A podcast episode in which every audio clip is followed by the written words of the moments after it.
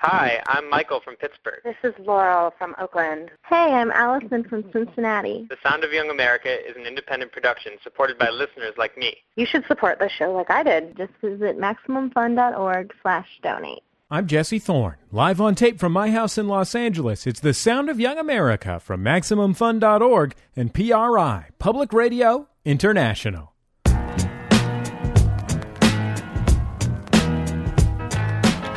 It's the Sound of Young America. I'm Jesse Thorn. My guest on this show is Ed Levine. He's the founder of the website Serious Eats. It's a community of more than 2 million food enthusiasts, and they're food enthusiasts of a very particular sort. They're interested in foie gras, but uh, they're also interested in the best dry rub barbecue. Uh, Ed and his collaborators at Serious Eats have just published a new book called Serious Eats A Comprehensive Guide to Making and Eating Delicious Food Wherever You Are. It is just that a, a book of half recipes and half guides to local food eating.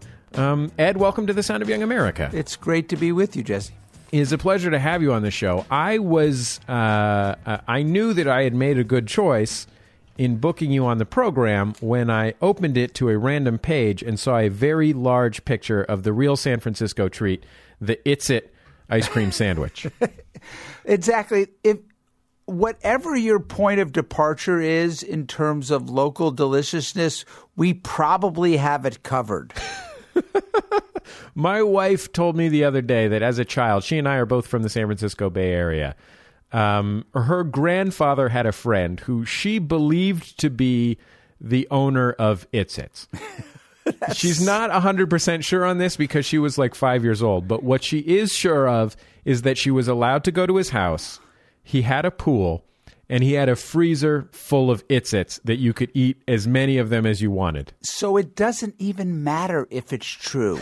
He, he could have been the foreman of the It's It ice cream plant.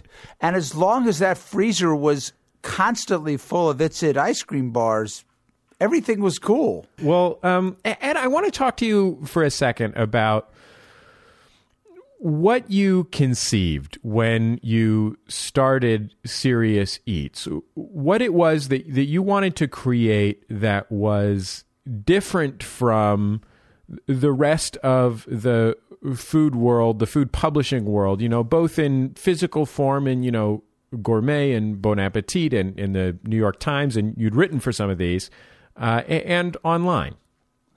Well, you know, for me, it was a matter of taking the voice that I had developed in writing for the Times or uh, for television or even for radio and finding a home for it.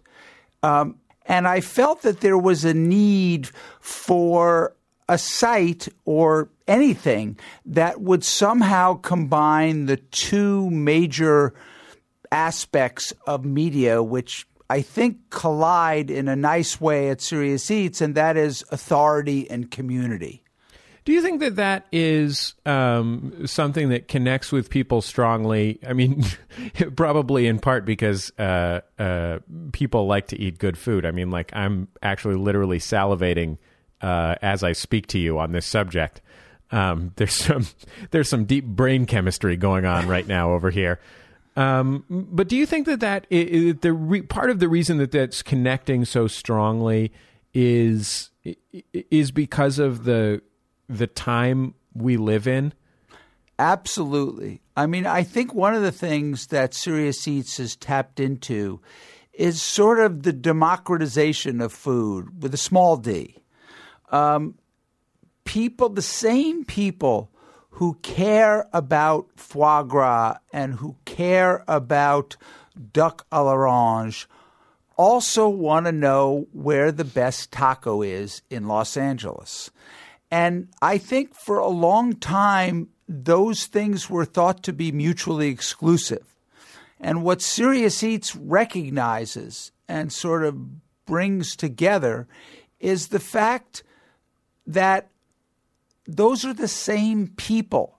You know, we have we have a cereal bureau chief Okay, let's think about that for a second.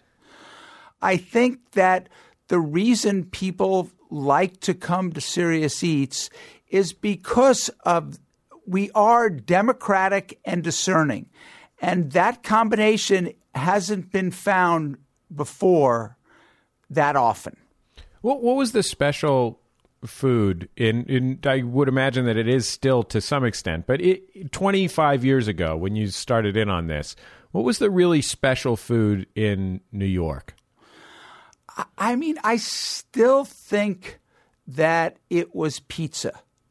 Uh, or bagels or pastrami or you know what really i will tell you as a, uh, I haven't really thought about this question before but the place i remember f- that made me feel like i belonged when i first got to new york was russ and daughters and i think in a certain way that's the quintessential new york food experience the quintessential New York Eats food experience, and in some ways, the quintessential Serious Eats food experience. Because it's not a museum, it's, it's very much alive. And Russ and Daughters sells smoked fish. Um, it sells cream cheese. It sells bagels. It sells bialys. It sells halva. It's an old fashioned Jewish appetizing store, but it also sells community when you go into that store, you feel like you belong. There's something interesting to me about the idea of hominess in food that mm-hmm. is partly driven by associations with a home as in the house but is also partly driven by associations with a, a, sort of larger sense of home that I think that you know it's more than just this is like what mom made. It's about it's something that relates very deeply to a sense of uh, identity and community. Absolutely. And a sense of place i mean if you i regard uh, food stores and food establishments as sort of quintessential third places, right? Did you ever read that book? It's by some Florida sociologist where he talks about um, third places in American life besides work and home that people feel like they belong in or where they gather to feel like they're part of a community. And I think food stores and taquerias and ice cream shops also um, f- fulfill that function in people's lives. It's the sound of Young America. I'm Jesse Thorn. My guest, Ed Levine, is the founder of SeriousEats.com. It's a website dedicated to discerning and democratic with a small d food eating. They have a new book out called Serious Eats.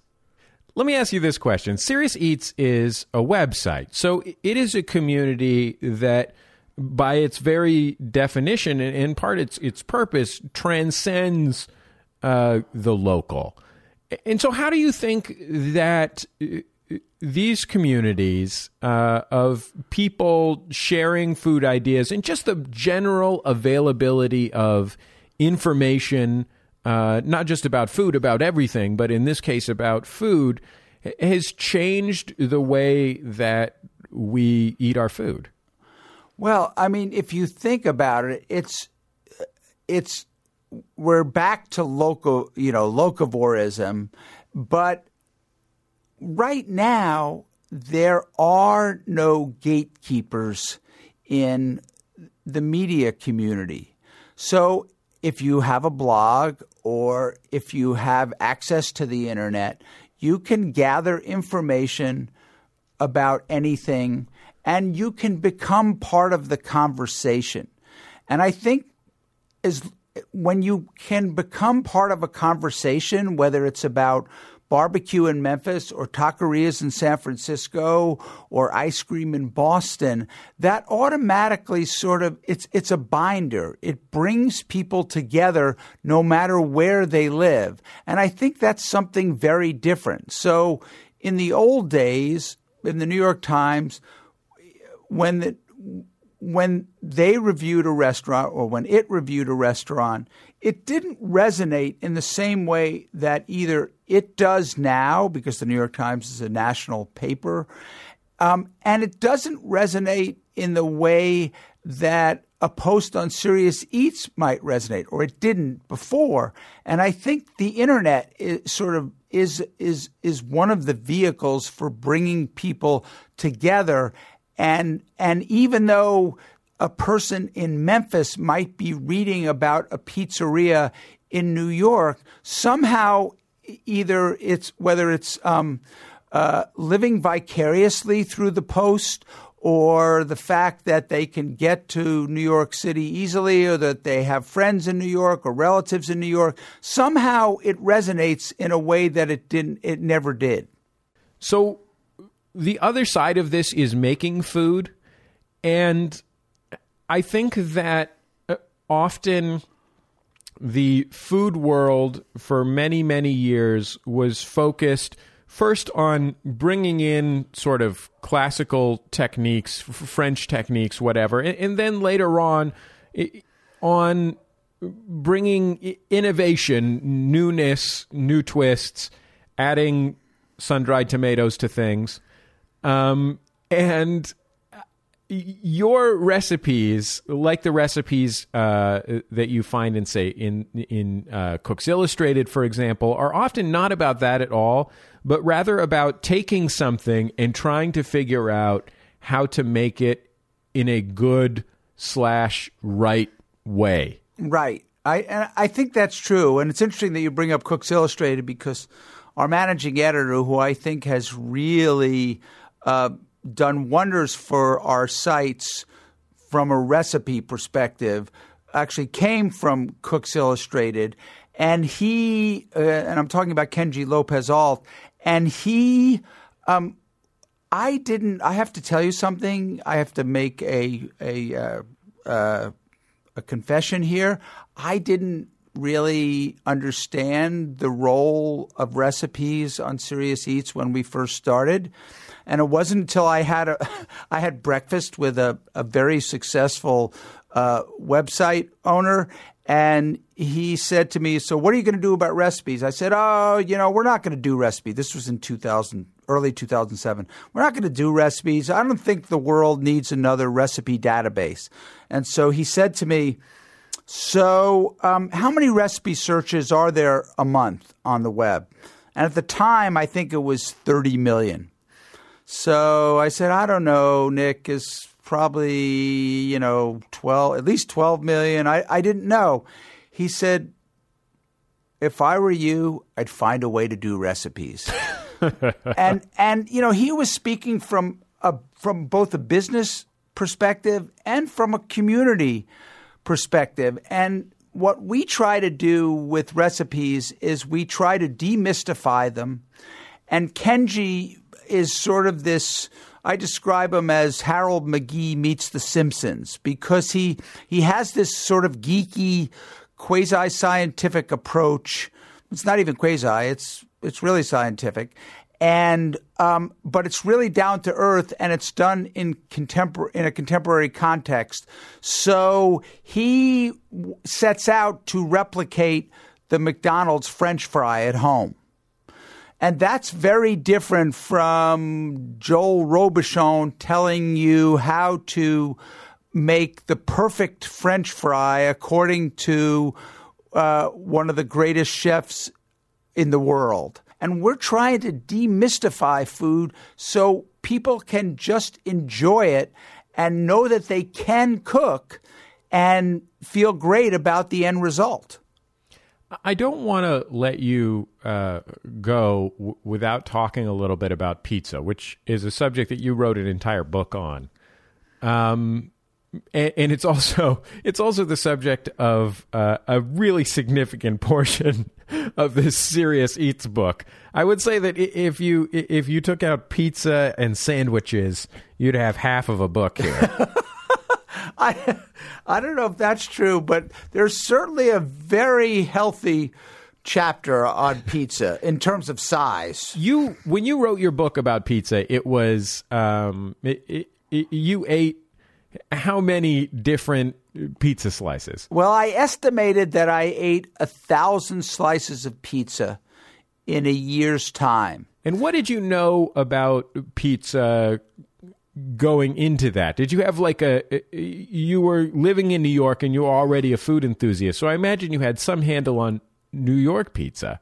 Absolutely. I'd actually written a piece for the New York Times on the slice in New York. And I think that was what the editor Rizzoli saw when she approached me about doing a pizza book. So it wasn't even my idea. And once I realized what I could write about, that you're really, there's so much to pizza in terms of history and what goes into great pizza. And when I started to interview the great pie men of New York and the rest of the country, and pie women for that matter, I found there was a whole body of pizza lore that was just waiting to be put into book form. And, you know, so for us, though, the great thing about having a pizza blog called Slice is that I was able to continue that dialogue. And hopefully we've continued it even into the Serious Eats book chapter on pizza because look, think about what's happened with pizza, Jesse, even in the last five years since I wrote the pizza book. Pizza is now. Uh, uh, it's it's it, it's achieved this exalted status among people who ordinarily would only care about eating at Per Se or the French Laundry, and people, it, you know, the appeal of pizza, of course, cuts across racial lines and ethnic lines and class lines. And so it's just such a rich subject, which I really didn't know. And I hope we've distilled in the pizza chapter everything that that will make people understand that why it's such a, a, a rich subject and also why it's so seriously delicious. Pizza is something that everyone likes, right? Uh, I mean, even vegans like pizza. I know it's it's great that that pizza. First of all, it's it's it's always even when it's expensive, it's reasonably priced. Second, it's made for sharing. I don't care that the Neapolitans don't slice their pizzas in Naples. Pizza is made to share. As Pee Wee Herman once said, oranges were on Pee Wee's Playhouse. right, exactly. And, uh, and, and I included this in my pizza book, uh, the pizza cognition theory, which was um, uh, put forward by Sam Sifton, who at the time was my editor at the dining section, and he went on to become the restaurant critic of the Times, and now he's the national news editor. But he posited that the first pizza you taste becomes your favorite pizza and the definition of pizza, and that it's really hard to dislodge that memory. And so I think it's really true when you ask people, okay, what's your favorite pizza place? They'll say, oh, this place in Milwaukee was awesome, or this place in Skokie, or this place in, in LA. You know, it's, it doesn't matter because it, it was, it's also the first food that you can usually eat on your own with your friends.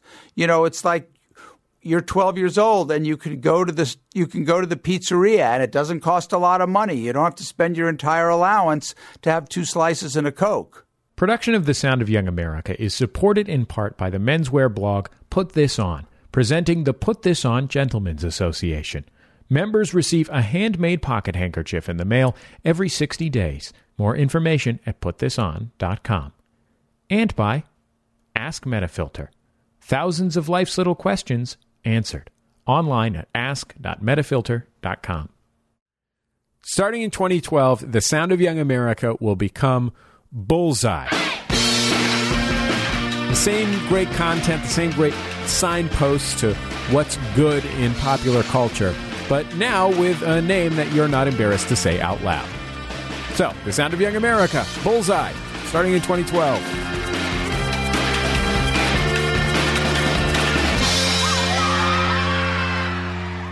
It's the sound of young America. I'm Jesse Thorn. My guest on the show is Ed Levine. He's the founder of the website Serious Eats.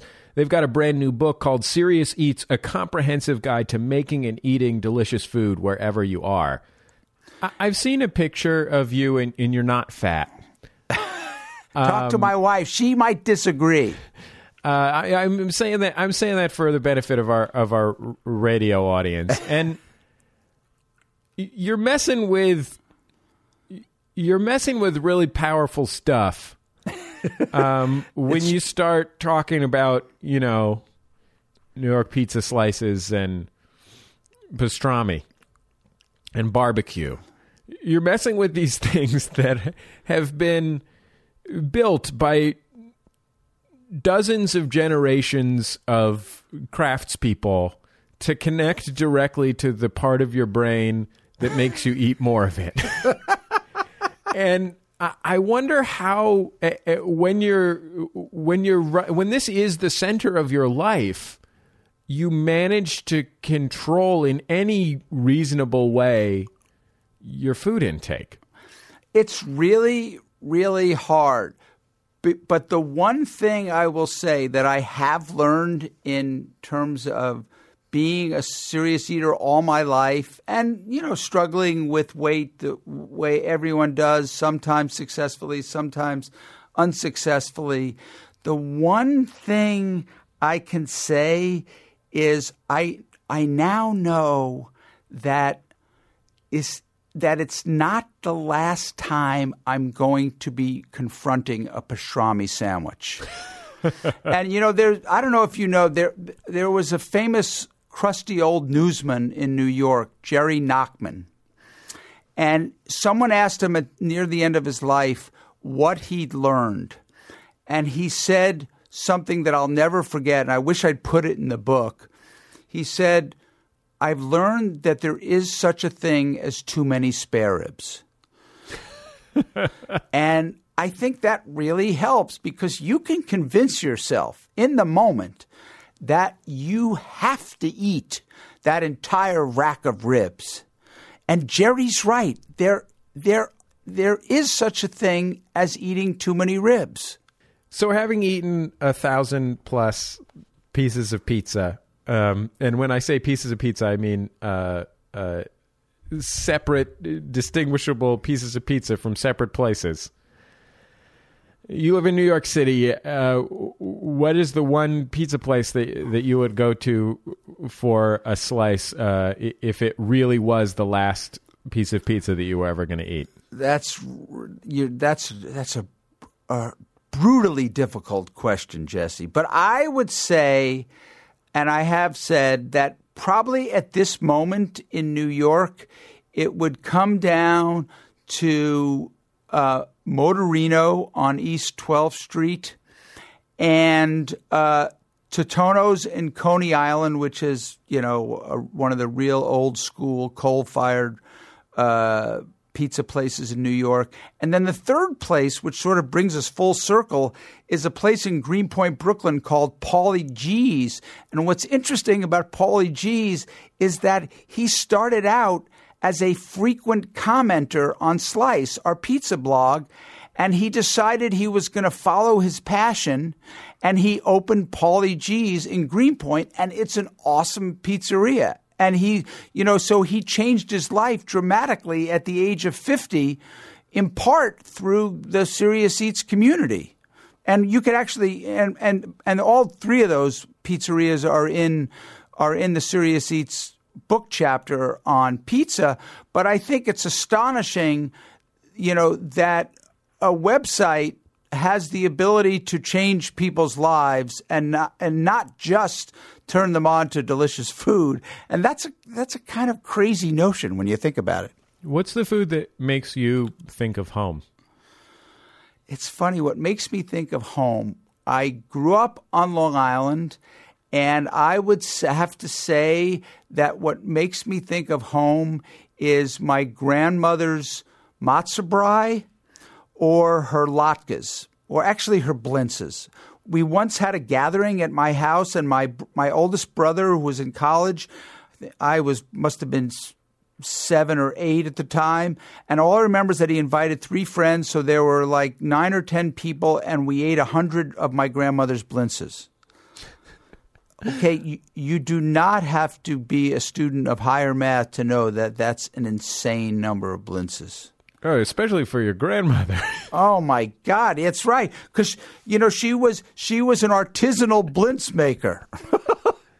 well, Ed, I sure appreciate you taking the time to be on the Sound of Young America. It was great to talk with you. Oh, it's great to talk to you, Jesse. Anytime. Ed Levine is the founder of SeriousEats.com. Their new book is called Serious Eats: A Comprehensive Guide to Making and Eating Delicious Food Wherever You Are.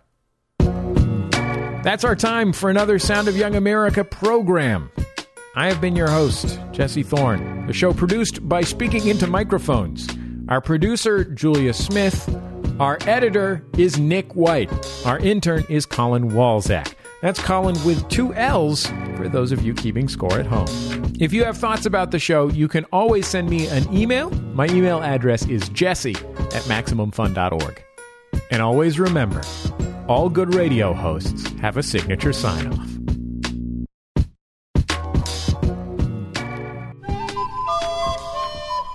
I'm Jesse Thorn, America's radio sweetheart. And I'm Jordan Morris, boy detective. Every week on our show, Jordan Jesse Go, I would say that we share a little slice of our hearts Yeah. and a little peek at our dicks. But every week we have a podcast where we have fun and funny conversations with guests from the worlds of comedy, film, television. it's all online at MaximumFun.org or just search for Jordan Jesse Go in iTunes.